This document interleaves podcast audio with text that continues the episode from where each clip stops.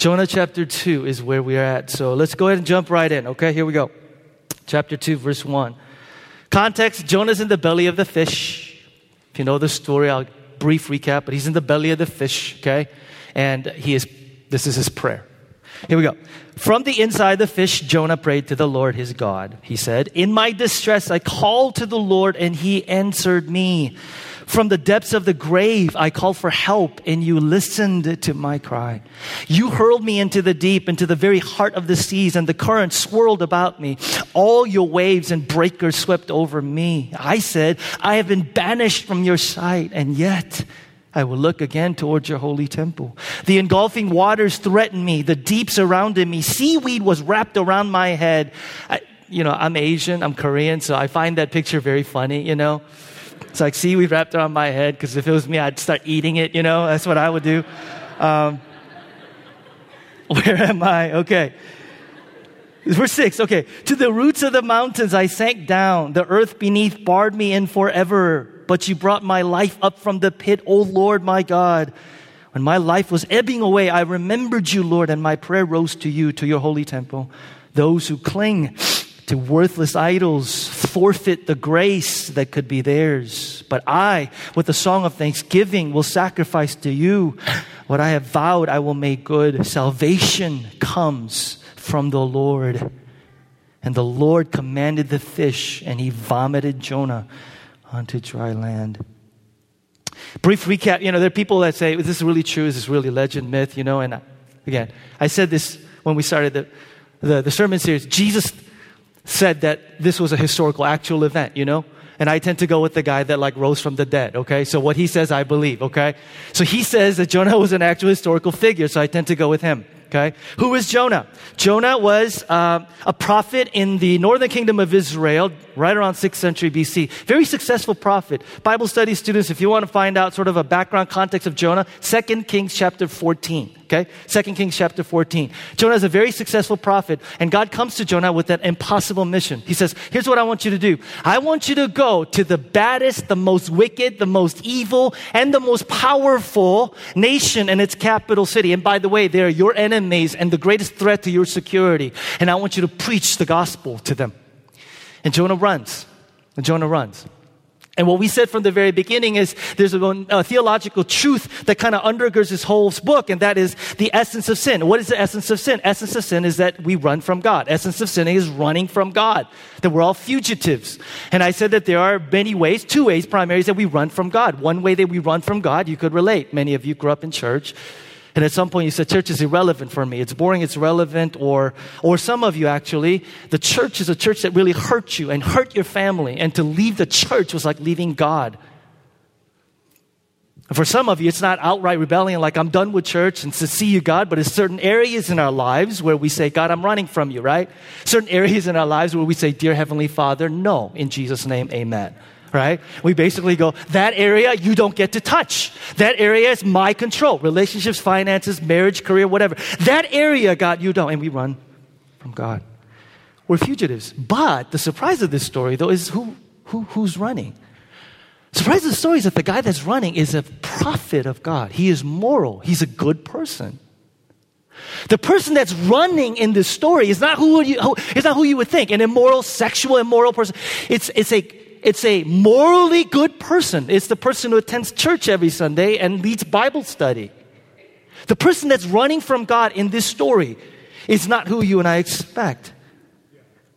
But the runner in this story is someone from the outside looks very much like God is at the center of their lives, but he couldn't be further from God. The surprise of the story is that Jonah is using his morality, his goodness to say to God, God, I'm in charge of my life. Jonah's using his goodness, his morality to say, I'm in charge of my life. I know what I'm doing and I need you to stay off. And you go, well, how do good moral people do that? I'll show you how we do that. We say stuff like this God, I've been good. I've been obedient. Why aren't you answering my prayers? God, I follow the rules. I go to church. I stay out of the bad stuff. You know, I keep my nose clean. Why am I still single? God, I do all these things for you. I'm not that immoral, rebellious person. I'm a good person. Older brother, Luke 15. Why aren't you blessing me? And we run from God, and hearts couldn't be further from God. even more so than the one that's outright rebelling. The essence of sin is running from God to control our own lives. It's not so much a violation of a rule. We think breaking rules and commands when we think essence of sin. Essence of sin is Genesis 3. Adam and Eve say, God, we, we know that you told us to live under your rule and reign, to obey you and to follow you and to live our lives under your authority. But we're going to come out from that. We're going to do our own thing. Essence of sin is saying, God, I'm better at navigating the situation than you. Essence of sin is God, my wisdom, my knowledge, my intuition is way better than you. Now, we don't say this outrightly. We don't say to God, God, my, I'm more wise. We don't do that. But our response to life says that. Isn't that why you're anxious? Isn't that why you're angry? Isn't that why you're frustrated? Isn't that why you're bitter? Isn't that why you're saying, I want to chuck this whole thing? You're saying, God, you're not very good at running my life because this isn't how I would do it. Anybody running today? Anybody running today from God? I've been there. You have. Now, here's the thing whatever happens when we take control of our own lives, listen, watch. When we take control of lives, we then wind up relinquishing our lives to someone or something else. We take control of our own lives. When we say, God, I know better than you, I'm more capable than you, I am more competent than you to run my life, we wind up always, inevitably, giving up our lives, control of our lives, to someone or something else. See, that's the irony. We run from God thinking we'll be free, and then we become enslaved to something else. We run to that relationship thinking, this is where I'm going to be free. And then that relationship winds up enslaving us. That career is where I'm going to find my life, and you work 90 hours and you can't get out. Whenever we gain control of our lives to flee from God, we wind up giving control of our lives to someone or something else every single time. So, what does God do? Jonah, he sends a storm. Always. He sends a storm. You know what storms are? Listen, storms are very simple. Storms are God's way of saying, You're not in control. Storms are God's way of saying, You think you are, but you're not in control of your life. You are incompetent to run your life. And until you realize that you are incompetent to run your own life, you are incompetent to run your own life. God sends storms to show us and say to us in His love, Wake up, wake up, wake up. I'm trying to wake you up from the illusion of thinking that you are in control of your life. I said this before, guys. It doesn't take much to remind us that we're not in control. Do you know what I mean? I mean, I show up on the California Blue Line thinking that the train will be there in five minutes, and then it takes like 20. Why? Because there's some guardrail change, you know, up like an Addison. I'm going, what? Just a simple flat tire is all we need for God to go. You can't even control a simple flat tire. How the heck are you going to control your life? Storms are God's way of freeing us.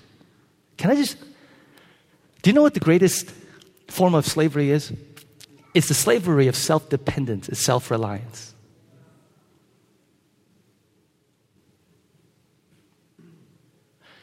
The storm is sent to free Jonah from Jonah. God sends storms to free you from that circumstance. That, no, God sends storms to free you from you.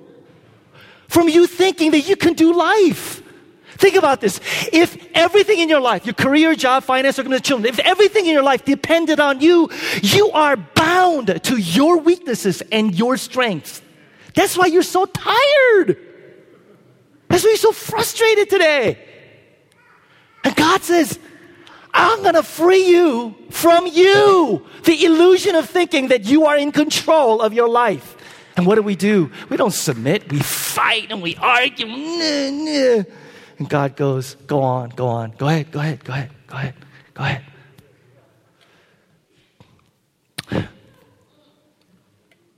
All right, we gotta, we gotta go on, okay?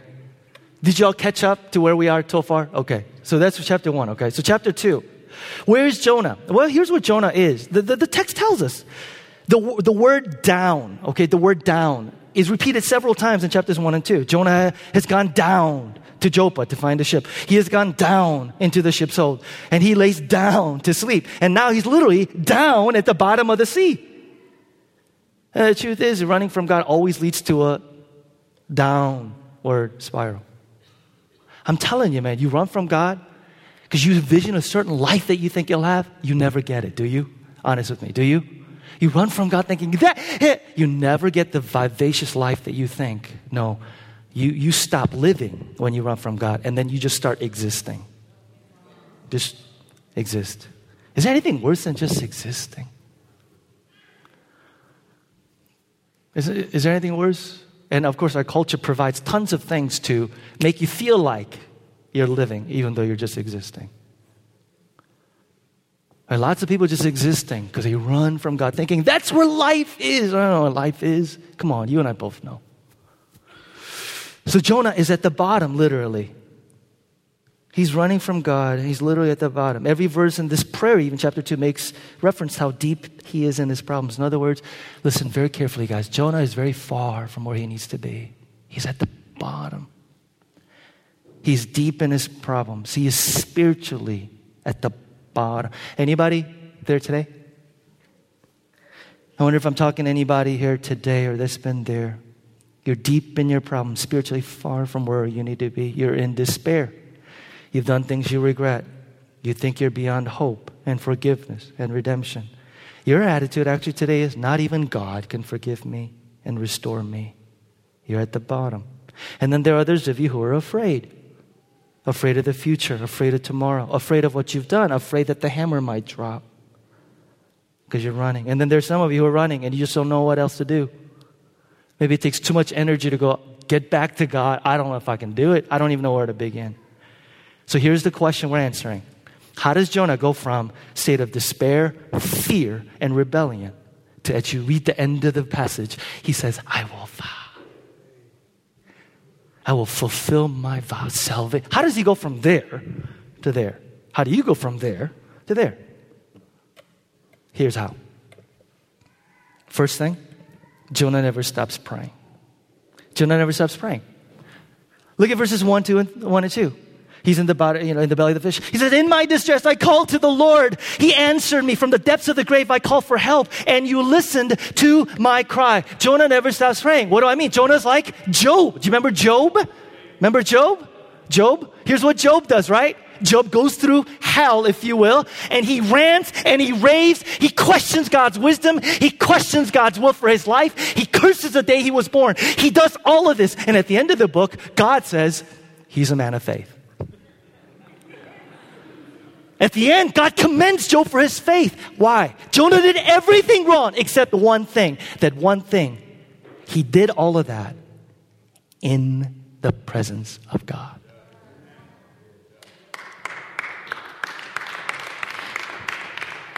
He rants, he raves, he questions God's wisdom and knowledge. He curses the day he was born, but he never stops praying.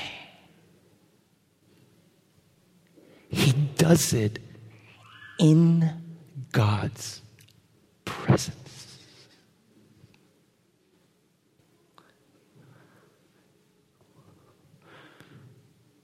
And God commends him. There's some of you who are frustrated hurting, angry. My question is are you talking to Him? God says, I could handle your anger and questioning and cursing the day He was born, but are you doing it in His presence? You might be worrying in His general direction, but that's a totally different thing. Y'all know what I'm talking about? You know how we do that? We sort of worry and kind of, you know, he's kind of in the back of our, you know, frustrated, angry, you know. We never talk to him. I'll tell you what, you guys. If you think that you'll gain nothing from approaching the throne of grace, I assure you, you'll gain nothing if you stay away. He never stops praying to God. calling to Him. Hmm. May I just talk to uh, non Christians in here? By the way, you all know this is the reason why I ask you to bring your non Christian friends. Because if you're a non Christian and not a Christian, you, you, say this, you know, I, I wish I can believe in God like that. You know, I wish I had that kind of faith, Peter, to cry out to God in my distress. But those kinds of comments fundamentally betray what faith really is. Many of us, Christians too, we think of faith like this. We think of faith like an athletic gift or ability to like sing. Oh man, I wish I could run like her. True? Oh man, I, I wish I had faith. I wish I could sing like him. We think of faith like as a talent, but that's not what faith is. You know what faith is? We show, we see in text. The faith is Job. Twice in this text, Job says, Job uh, Jonah says, I call to him. I call to him. You know what faith is? First step of faith. No faith, first step of faith, you yell. But you yell to God. Let me break this down for you, okay? You yell, but you yell to God. What do I mean? The first step of faith is not to say, gee, I wonder if there's a God. No, the first step of faith is to say, God, are you there? If you are, show me. If you are, show me your glory. First step of faith is a step. It is. You have to do something. It is to seek Him. That's what the Bible says. Seek Him, reach out to Him. It is to say, God, are you there? If you are, show me. Show me your glory. I just said this and shared this actually two weeks ago with the young man that was sitting up here. Now, some of you that are intuitive and you're listening, you're paying attention, you're going, Peter, that doesn't make any sense. Because it sounds like you need faith to have faith. Are you tracking so far, by the way? Okay. You need to have faith to have faith. You know what I mean? Like it takes faith to be able to believe that there is a God. No. I loved what one pastor said. To seek God in faith, to seek God in faith means to doubt your doubts. To seek God in faith means to doubt your doubts. It's to seek God to reach out to Him, it's to doubt your doubt. Let me break it down for you. You got to recognize what the Bible says in Romans chapter 1. Romans chapter 1 says that God is creator and we are his creatures. And because of that, every single human being, creature, is born with this inherent knowledge that there is a God and that we owe him our allegiance and that we need to wrap our lives around him. But here's the thing the human heart also knows that if you acknowledge that there is a God, it has ramifications on your life and how you live that you submit and surrender yourself to Him. So the human heart will go to great lengths to not believe that there is a God, because believing that there is a God means that you acknowledge that you have to live your life a certain way. So the fact that you don't believe that there is a God, you shouldn't doubt. Doubt your doubts enough to believe.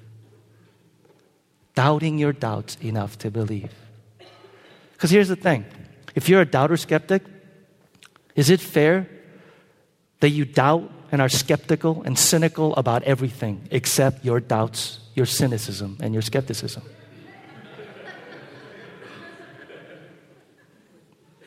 Is it fair to say, my doubts, my skepticism, my cynicism, nobody can question those things. I'll question everything else, including if there's a God. But you can't, is it fair for you to say, everything is in play except my doubts, my cynicism, my skepticism.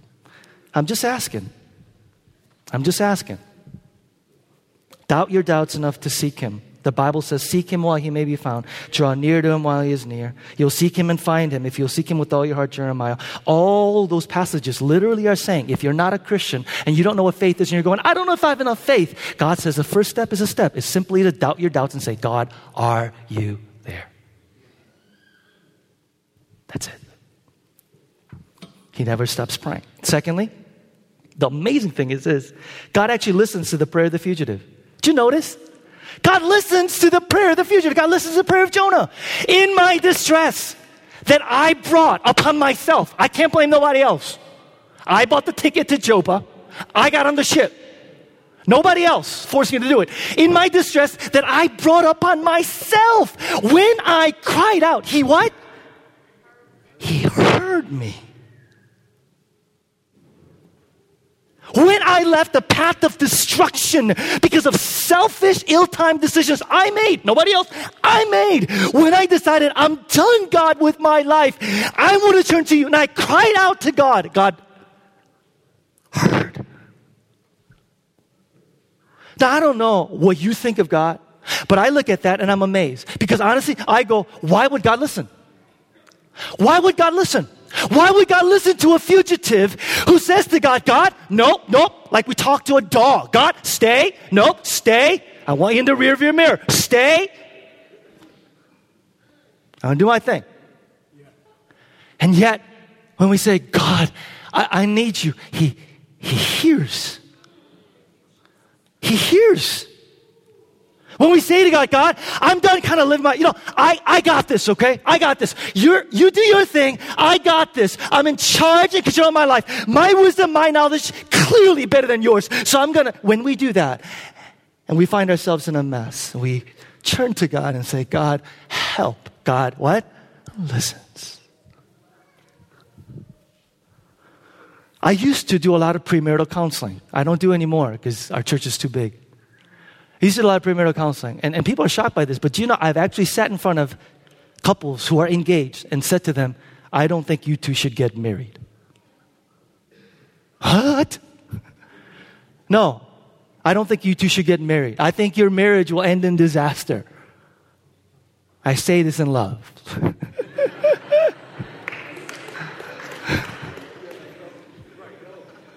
you know what? What do you think happens? What do you think happens?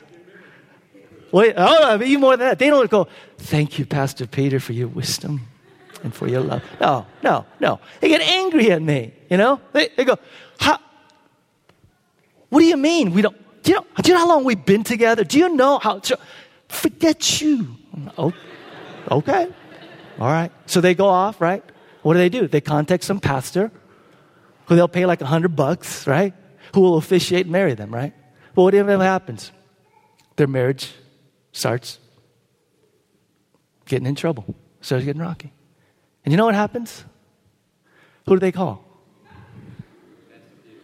They don't call Pastor Bob that married them for a hundred bucks. I tell you that. You know what they call? They call me. And they go, Can we meet for counseling?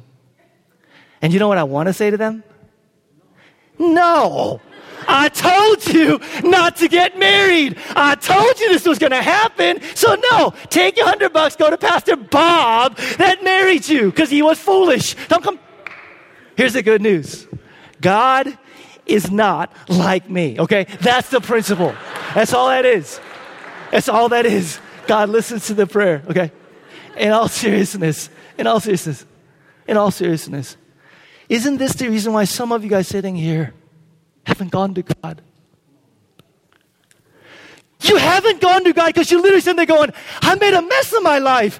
Why would He listen? I cursed God. I did my own thing. And I left the path of destruction. I was clearly rebellious. How, why would God care? And yet the Bible from Genesis to Revelation says this God says, when they cried out in their distress, He what? He listened. Oh. This is good news for those of you that have a tendency to run. It is great news for any one of us that has a tendency to run. It is good news for some of you, particularly today, because you walked in today and you're going, Peter, I don't even know how to take the first step, man. I am so deep in a hole. I don't even know where to begin. I'll tell you where you can begin. You ready? All you need to do is say, God, help. That's it. That's it. Hey, I need to go, you know, I'm going to, God, tomorrow, get up in the morning. I'm going to read the Bible. I'm going to pray. I'm going to fast, God. I need to find the right words. Oh, please, please, please. Help. Help, God. God listens to the prayer of the fugitive. Let's keep going, John chapter verse 3. And then he says, uh, says something very interesting. He says, You hurled me into the deep, into the very heart of the seas, and the current swirled about me, and all your waves. You notice something interesting? He doesn't say, and the sailors. Jonah, you got it wrong. The sailors threw you in. The, no, he says, no, no, no, but, but he says, God, you, you hurled me into the deep, into the very heart, and all your waves. That's the ocean, man. It's no, your waves and breakers swept over me. Here's the sermon point, and it's kind of tough. It's gonna, it's gonna be like, like, like good medicine. Here's the principle. The circumstances of your life are being used by God. God, God. It's not circumstances alone, chance. God, not to pay you back, but to bring you back. You may not know it, you guys. I don't know where you are, but if you're running from God, what's happening in your life, the storm, listen, this is the thing. This is the thing that Satan wants you to believe. We think when the storms come that it's retribution, right? That is punitive from God. God is punishing us. I'm telling you right now, I'm telling you right now, this thing right here, this thing right here. The reason why this is up here is because if you ever go, God, you're punishing me, He's not punishing you because all your punishment fell on Jesus. I know deep in your heart, I know deep in your heart, you go, God, this is retribution, right? You'll pay me back. All the payment for you and me, all the payment for sinful humanity, so that we would never be on the receiving end. God went on the cross and took your payment. This right here is up here to remind us that you don't have a God of vengeance that wants to punish. He punished his son on your behalf. It's not retribution. It's not punitive. You know what it is? It's discipline of a loving Heavenly Father. When the storms come, we immediately go, God, you're punishing me. First and foremost, the cross, the cross, the cross. He's not punishing me. You know what God is doing? Because He loves you so much.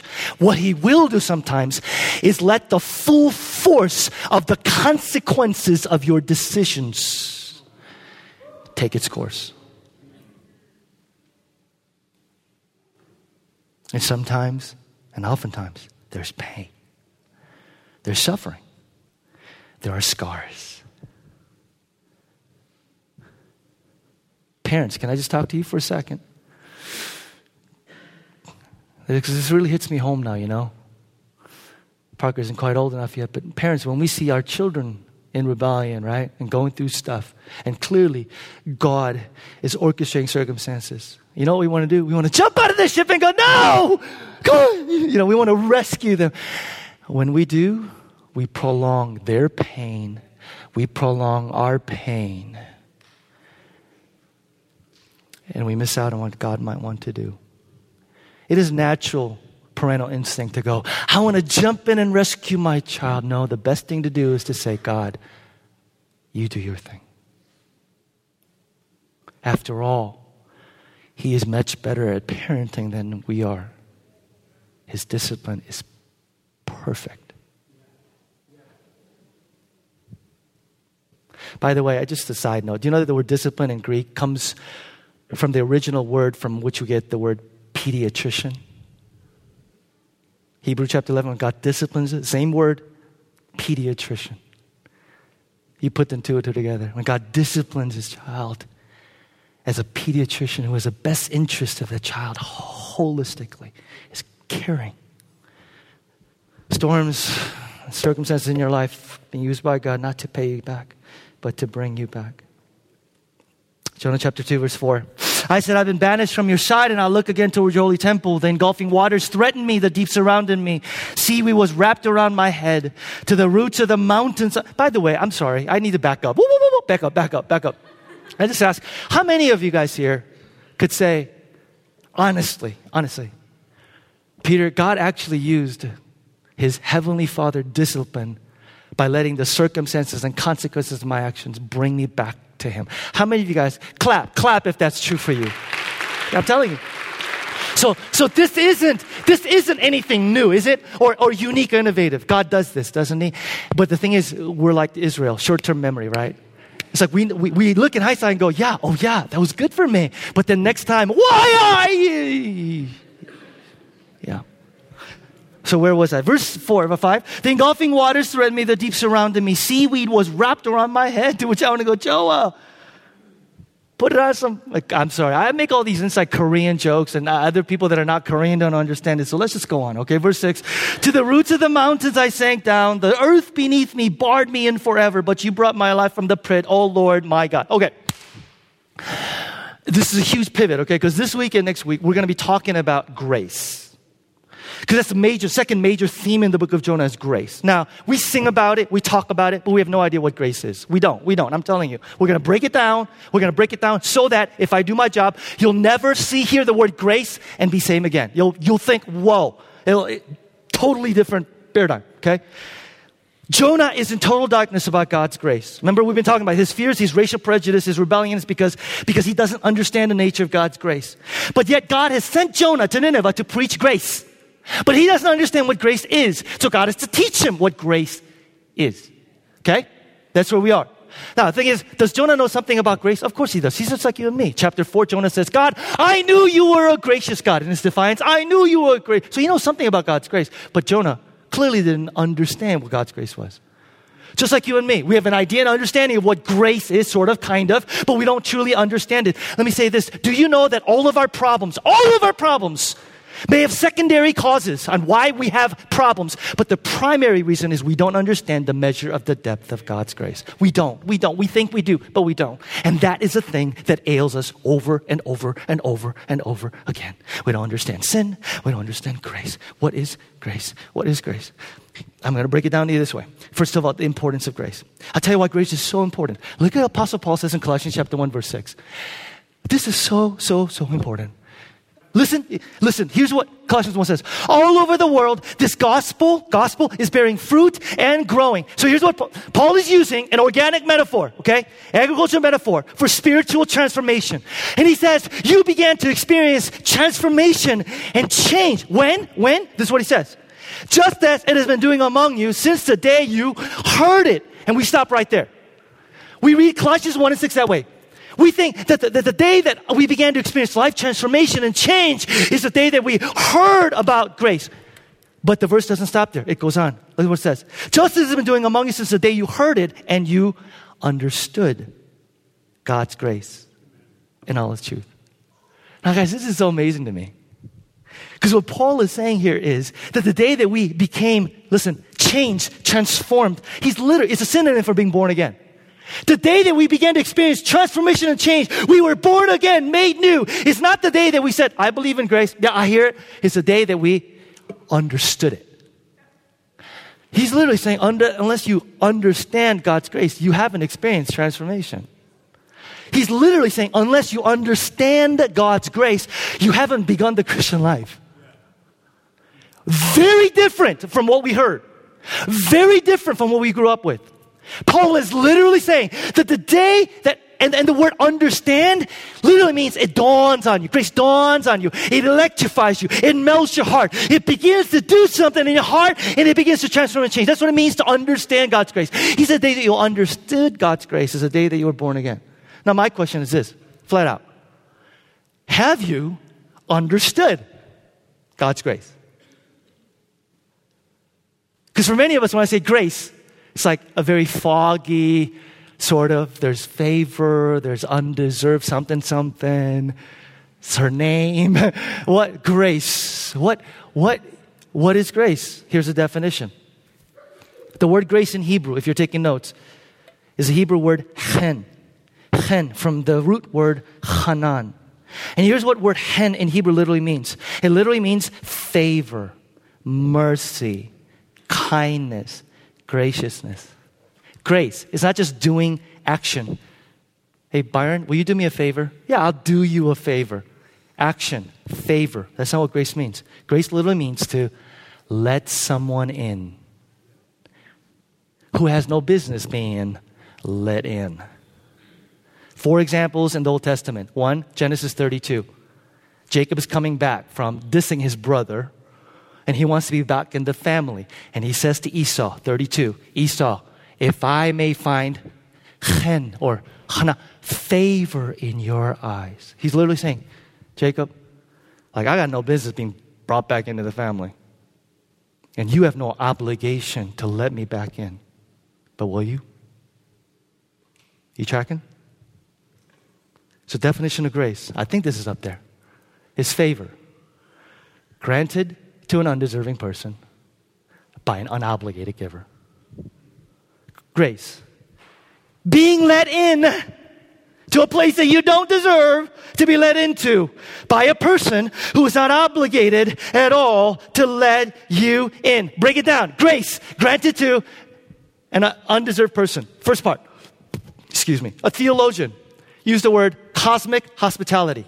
Being let in. What do I mean? When you let somebody into your house, if you're me, you do this. hey, Peter. Hey, come on in. After they come on in, they're holding in their, you know, coat, going, what do I? I don't know, put it anywhere. Where do I sit? I don't know. If I, That's me, okay? But a hospitable person does, come on in, let me get your coat. All right. Hey, go have a seat over there. You thirsty? You thirsty? I'll get something. Are you hungry? Hungry? Let me get you something. Is it hot in here? Let me open the window. Are you cold in? Let me put on the heat. Letting somebody in is you let them in all the way in to your heart, to your home, to your dwelling, to yourself. Cosmic hospitality says, God, this is what God does, grace. He says, come on in. All the way. Make yourself come, come all the way in to my dwelling, to my home, to my personal self. And there he meets our needs. He answers our prayers. He hears our cries. Being let in. So the question is asked well, why is that a big deal? Why does it hit us so hard? Like God does that for us? Because the reality is, every single one of us wants to be let in. We all want in. We all want in. C.S. Lewis had this wonderful talk called The Inner Ring on one of the radio shows, okay?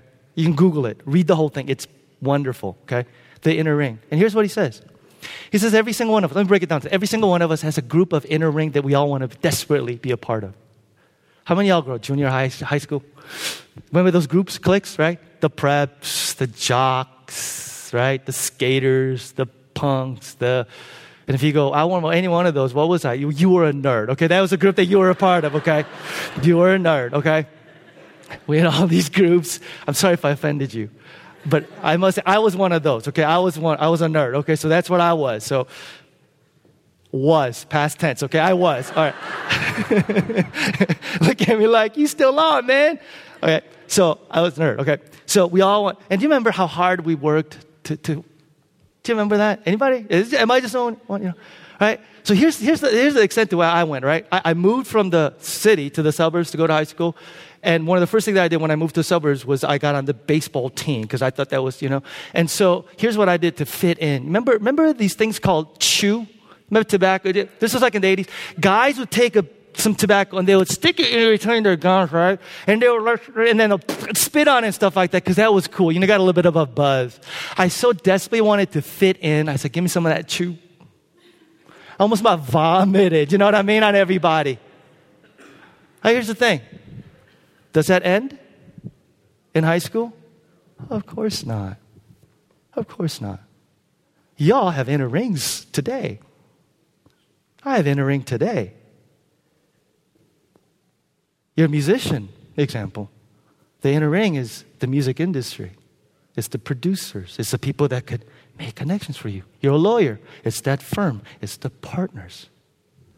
Every single one of us, still to this day, we have this inner ring. It's like junior high all over again. We have this inner ring that we desperately want to be a part of. We think, oh, if I could just be a part of that, if I just be received, if I just be let into that group, my life will have meaning. My life will have significance. Just that inner ring. Now, the thing is, what is that? What is all about? Why do we want to be let in? Because we have this thing in us that feels like we're out.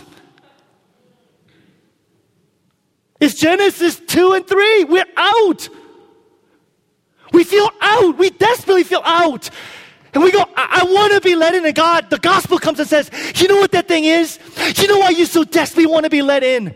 Because, because, wait, for those of you, the gospel comes and says this, for those of you that desperately want to be a part of that group and are completely distraught and destroyed because you're not a part of that group, or for those of you who finally got into the group and yet find yourself empty.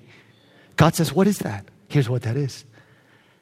You're built so that there's only one, the inner ring that you need to be led into. And the Lord Creator is His name. And here's the thing despite your fears that says, but I'm not good looking enough. I'm not strong enough. I'm not athletic enough. I'm not gifted enough to be let in. And God says, you're right. You can't get in on your own. But contrary to our beliefs, God says, but you can be in, welcomed in, all the way in. Not because of your payment, but because of His payment. Not because of what's on your heart, but because of what's on His heart. You know what grace is? Is to be led in to a place you have no business being led into by someone who has no obligation to let you in. Isn't that good news? So, you know, you, you know what grace is? Grace is that. It's God saying, hospitality, come on in, all the way in. Yes, the place, the only place that will truly meet the deepest needs of your heart. The only inner ring that matters and the only one who matters has let you in freely out of His grace. The second part of that definition, though, we got to finish, is that that person is unobligated to let you in unobligated to let you in. Three quick examples to show you clarity of this. First example, you're a parent of an ungrateful child and a rebellious child. He does his own thing, gets himself in big trouble. What do you do? You help him. Why? Because if you don't, you go to jail. You're obligated as a parent. You don't say, you made a mess of it down. You, as a parent, have a moral and legal obligation to help that rebellious child. That's not grace. Second example, you're a community group leader. Your community group leader steps down from leading and you take him out, buy him a nice dinner, write some notes, and say thank you. Why? Because you're obligated? No. When you join the community group, we don't have a policy in our church that says, you shall take your leader out to dinner. When they said, no, you don't do that. But after all they've done for you, you're grateful, you're thankful. Is it grace? Sorta, kinda. Third example. You live in an apartment, very close quarters. Your neighbor is a jerk. They turn on their music really loud. You say, Can you turn the music down? He turns it louder. You turn on your music, he calls the police on you. He gets really sick. What do you do? You make chicken soup for him. You check his mail. You check on him every hour and say, Hey man, you okay? You're not obligated to do it. Matter of fact, that's the furthest thing from obligation, morally or any otherwise. But you do it. Why? Here's the thing. Here's the thing about grace. What came before and what came after, there is no correlation. And here's the truth about what grace is, and it's found right here in Jonah chapter 2, verse 4, in two words. And yet. Say it with me. And and yet, verse 4, listen to what he says. This is so powerful. I have been banished from your sight because of what I did. And the Bible says, and yet. Verse 6, to the roots of the mountains I sank down, the earth beneath me barred me in forever. But you, you know what grace is? Grace shouts out, and yet. I was in this condition. Say it with me. And yet. Is it resonating yet? Yet. You see what grace is? He says there is no connection logically at all between what came before and what came after. I was in this condition and yet. So here's what the gospel says. I was running and yet you came after me. I was unworthy of your forgiveness. Say with me. And yet you forgave me. I was your enemy, and yet you died for me. I rejected you, and yet you received me. I deserve the wrath of God, and yet you took it on my behalf. I should have been dead, and yet you kept me alive. And yet, you go home and talk to your friends. What'd your pastor talk about? He talked about, and yet. Grace. Is that good news? Oh, church, you know, if there's the end yet in your life, you can do anything. I'm telling you. Your life, you can pull the, you, you can break the pull of gravity if you understand grace. You don't have to be afraid of what you see in the mirror. And I'll tell you why that's so important. Do you know why many of us Christians don't experience life transformation? Because we're afraid to be real, raw, honest with ourselves. We're afraid to look at ourselves in the mirror and go, that's who I am. You know why we do that? Because everybody in this room, we live our lives based on performance. We, our entire identity is based on performance. So when we fail, there goes our identity. There goes our significance. There goes everything that we know to be. Every single one of us. But grace comes and says, your identity is not based on performance. It is based on grace. Undeserved favor so you know what? You know what happens to Christians that get this? They look at all the ugliness, the junk, the mess in their lives, and they look in the mirror. You know why? Not because they're, you know, just a tough guy. They look in their mirror because they go, there's an end yet in my life. That's what I look like. And yet, he loves me.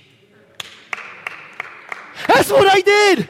And you know, for those of you that, that don't do this, Christians that don't understand grace, the reason why you don't experience life transformation is because you are afraid of being that real and honest with yourselves. Why? You don't understand the end yet. It's because, or therefore. I'm like this, therefore, how could he possibly accept me? I'm like that, therefore, why would he? And yet, pulls the pull of gravity. How many of you this is real and working in your life? How many of you understand grace this way saying, there is an end yet? I am a sinner, and yet he died for me. I fail him again and again and again. Say with me, and yet he'll never give up on me.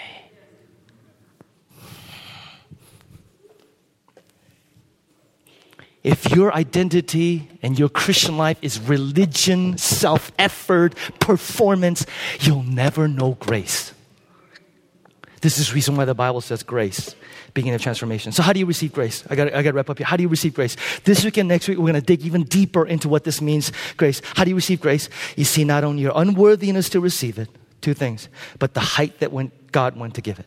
How do you receive it? How do you receive it? So Paul says, you need to understand grace and all its truth. You need to understand, and there's two things. Understanding grace and all its truth, there's two components. You need to understand the depth of your need and the height of God's love. Did you see that? The depth of your need and. That means three groups of people. Everybody in the world. Don't look at your neighbors, look at your navel. Look at your navel. Just look at yourself. There's first group. The reason why you won't experience God's grace is because you have too low a view. You have too low a view of God of sin. You have too low a view of sin. In other words, there's some of you who will totally miss grace because you're sitting there going, I'm not that bad. I'm a pretty good person, you know, on a scale of Mother Teresa, not her, but Rod Blagojevich, definitely better than him, you know. So I'm kind of like in the middle. I'm not a corrupt politician. I don't lie. I don't cheat. I don't steal. But and you go, I'm not that bad. Basically, what you're saying is, I don't have anything coming to me from God that I don't deserve. You don't see your need. Totally miss grace. You don't see the depth of your need. Totally miss grace. Totally miss grace. Second, there's a group of you that'll miss grace because you have too low a view of God's mercy. You don't think God's mercy is powerful enough to deal with the mess that you're in. And these, you know, can I just tell you something? Carlton, you come on up. Can I just tell you something? Everybody look up here. Everybody please look up here. Because this was me. This was me. And if this was me, I imagine maybe it'll be for some of you. The people that have struggled with, you know, with God, too low view of God's mercy, you know what their attitude is? Their attitude is, I'm better than this. Other people may struggle with this sin, but I shouldn't struggle with this sin. They, they might be, you know, but, but me. So in other words, we have two low mercy, view, view mercy because it's a religion of self-effort. Like, I, I shouldn't need God's grace. They shouldn't. I shouldn't need. And so what do you do? You literally are saying, God, not even you can forgive me. That's idolatry. Because the Bible says, I don't care who you are and what you've done. But can you even forgive this?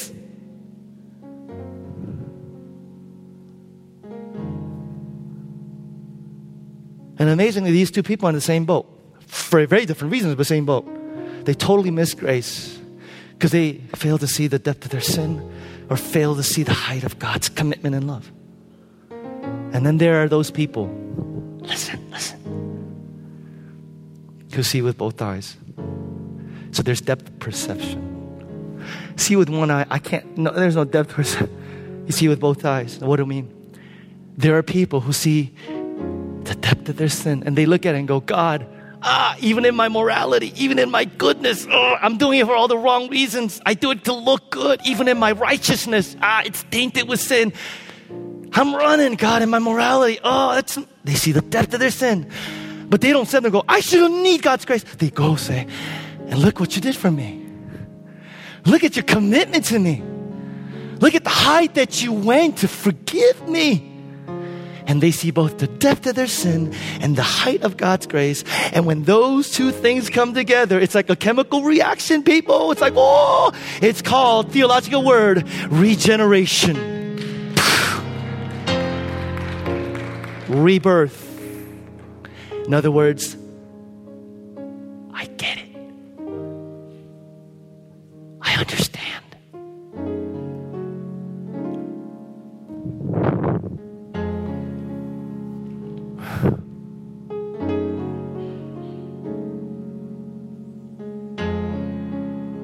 that you understood God's grace and all its truth. Life change.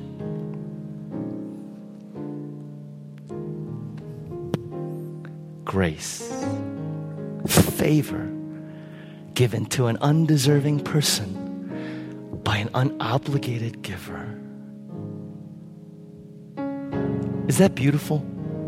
Oh, it's like a mansion with 100 different rooms, and it takes our lifetime to, you know, get a hold of it. And, and we'll talk about next week understanding this is a lifelong journey, isn't it? It is, but the beginning point. See, this is why I, I, share the gospel with you guys, the definition of the gospel over and over again. Maybe today it will make sense. Watch, watch this, watch this. Too, too tight. Although I am more defective and sinful than I dared believe, and yet I am more loved and more accepted than I dared hope at the same time because of Jesus.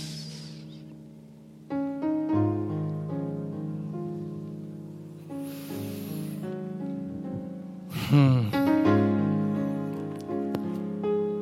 If there's anybody in here, I'm not going to do the whole come front. We're going to do that in the next two, three, four, five weeks because I need you to understand and hear the full story of the gospel. And I don't want this to be emotional response. But let me just give me like one more minute. For those of you that are sitting here saying, Peter, you don't know what I've done, you don't know where I've been. You know, here's the good news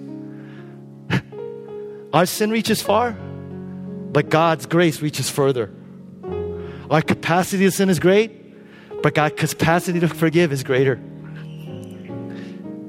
No matter where you are today, no matter where you have been, no matter where you might be in the future, just as God pursues the Jonahs of this world, God pursues you.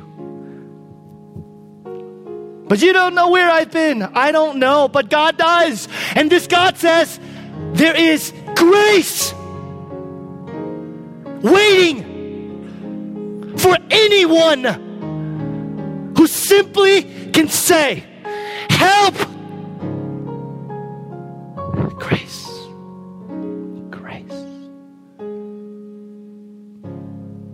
Your grace is amazing, Heavenly Father. We sing that song, we utter those words. Amazing grace. How sweet the sound. Amazing grace. How sweet the sound. Now watch this, it's smart. That saved a wretch like me.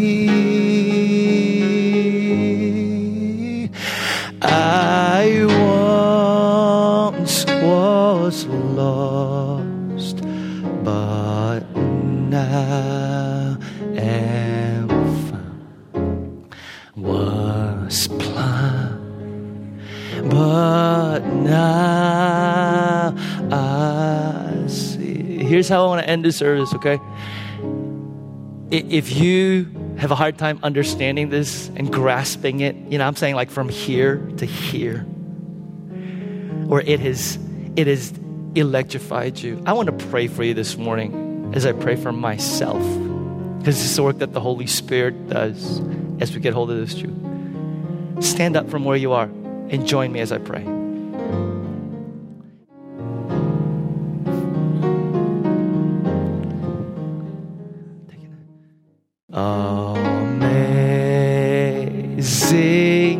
Amazing amazing, amazing, how sweet the sound that saved. Oh,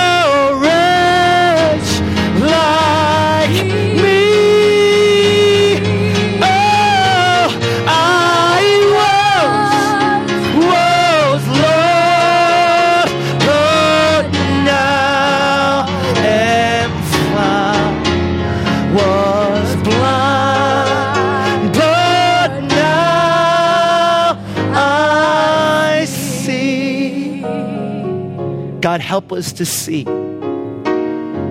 Help us to see because we are hard of seeing. Favor granted to an undeserving person by an unobligated giver. Grace.